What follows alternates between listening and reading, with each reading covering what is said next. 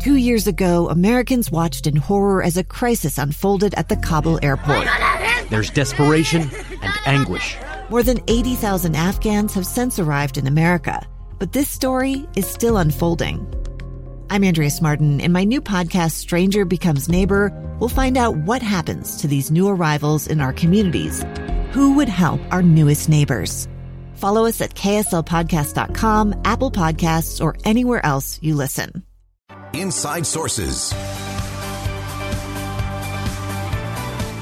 All right, welcome back to Inside Sources. Marty Carpenter sitting in for Boyd Matheson. We have been talking all things COVID today. Surprise, surprise, especially related to mandates, mandate extensions, uh, the impact on uh, those who can't get uh, a vaccine, all types of things related to uh, the vaccine and the mandate. And I want to shift in this segment and talk a little bit about what this means for businesses and what it means for businesses, uh, you know, here in Utah specifically.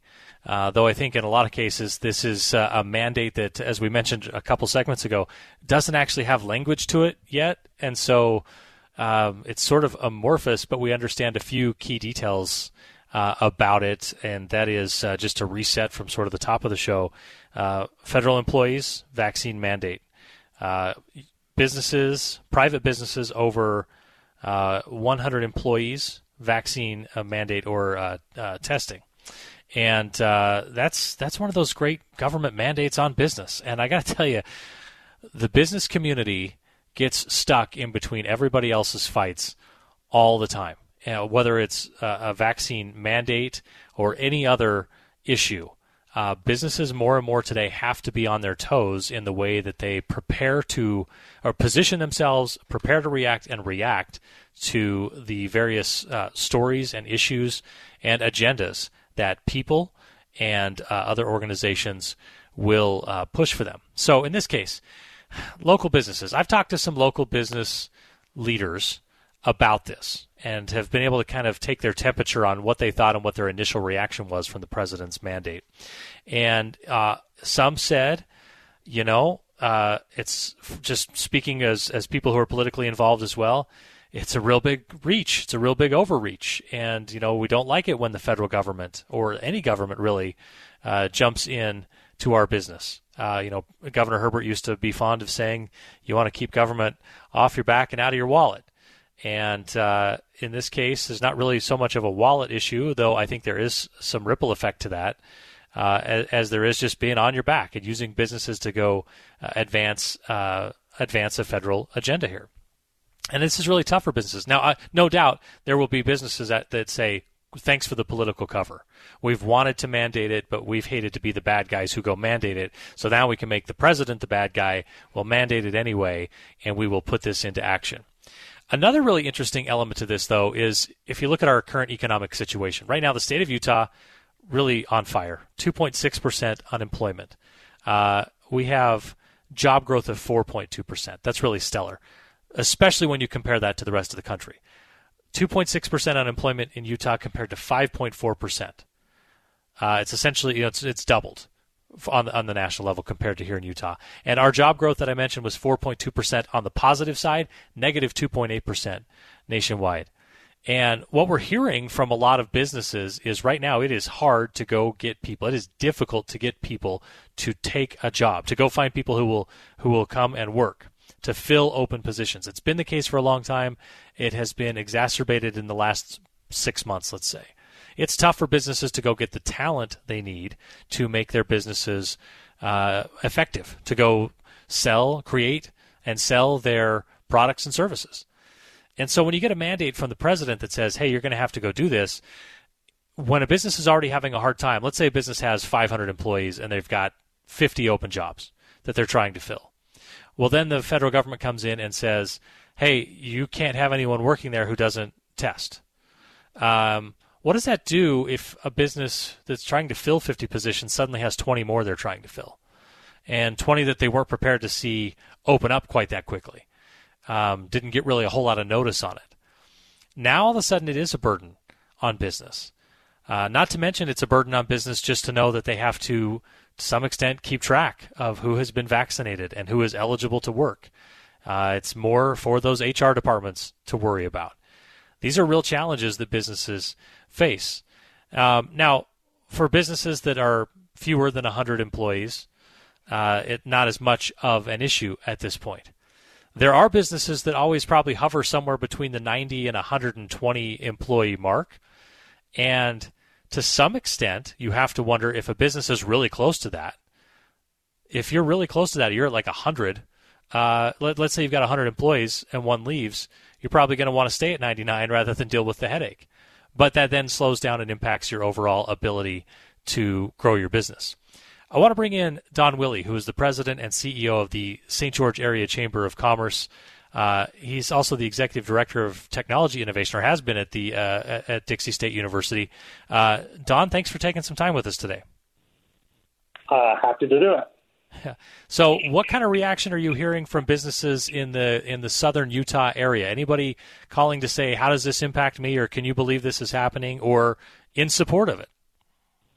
Yeah, you know, I think when when you look at the political landscape of the state, Washington County uh, is is very red, um, and and so uh, the what we hear from our businesses really uh, equates to that, and and it's a lot of frustration, um, it's a lot of anger on the part of businesses uh, of just feeling um, like the, their rights are being infringed and, and taken away. Um, and we as a chamber, of course, are, are very concerned with these actions. Uh, a business should have the ability to to decide for themselves. They should have the autonomy to be able to to make those decisions. Um, and so I think we're just seeing a lot of frustration, a lot of anger around this, uh, and confusion. Right? We we we don't. Uh, it feels out of place. It feels um, like an overreach. Yeah, you know, the president can come out and make an announcement, and then businesses kind of have to scramble to figure out what does it actually mean. Do you get the sense that this is that the frustration is a, a lack of clarity, and maybe it's a combination of things? It sounds kind of like that's the direction you're headed, but is is there just this frustration from businesses that say, "Look, I build widgets and I sell widgets, or I provide this service and, and that's what I do. And that's why I got into business and that's what I'm trying to provide. And I get that there's some regulatory issues that go with that. But I, I, businesses keep getting pulled in to whether it's a social justice issue or whether it's a mandate from the administration. Do you, do you get a sense of uh, frustration or maybe even just fatigue from businesses having to deal with that? Uh, absolutely. I, I think businesses, I think, really did their best through the pandemic.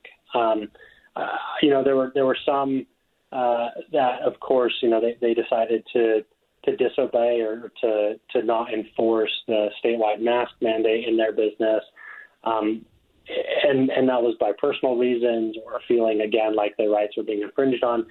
And I think we're we're for the most part, the businesses they did they did um, respect that. They they did their part, and I think that they're at this point of just being done, right? And mm-hmm. and feeling like what what happens happens, and and we at the chamber have always been um, promoting uh, to be cautious, right? We we see that, of course, if if a pandemic, uh, if there's a, a, big surge again, um, and it impacts uh, our businesses, our economy negatively, then, then we pay the price for that, right? And, and businesses will recognize that.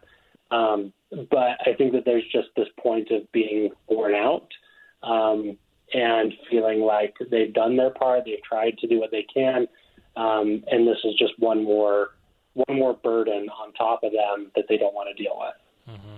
Have you had any word from anyone on the other side of this saying?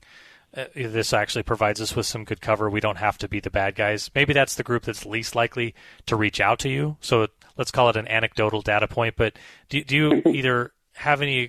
Uh, have you had anyone reaching out with that message, or would you anticipate that someone might, or even beyond that? Do you do you think that they uh, uh, that that's kind of the silent group that just won't won't let you know that, but that it would apply to some? Yeah, I think so, and I think we see some of that on social media, where you know they're they're making a stance or making it known.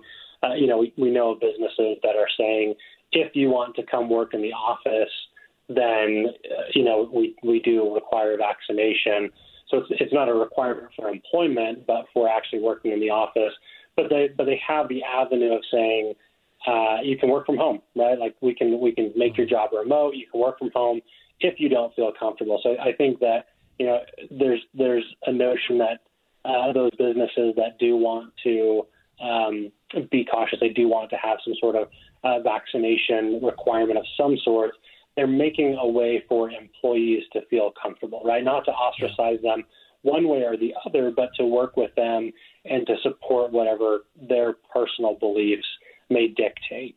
Yeah. Uh, and so I think we're seeing that, that. I mean, those businesses that that do support uh, a vaccination mandate of some, I think they're already taking those measures, and they don't need a government mandate to actually do that. They're, they've already done it. They've already been talking with their employees, and some have chosen to leave. To leave, right? Maybe it's a personal belief that right. you know they, they don't want to work for that company, and that's where the free market uh, stands. I mean, yeah. make your choice. If yeah. you do or don't, then you can go. Don, thanks so much for your time and your perspective on this. We appreciate you taking some time with us. Absolutely. Thank you. Don Willey, President and CEO of the St. George Area Chamber of Commerce. We're back with more on Inside Sources after this. It's the story of an American held in a dark Venezuelan prison. Then all of a sudden, they all kind of lined up. They pointed their guns at me. And this is the point where I thought, I'm going to die today. I'm Becky Bruce.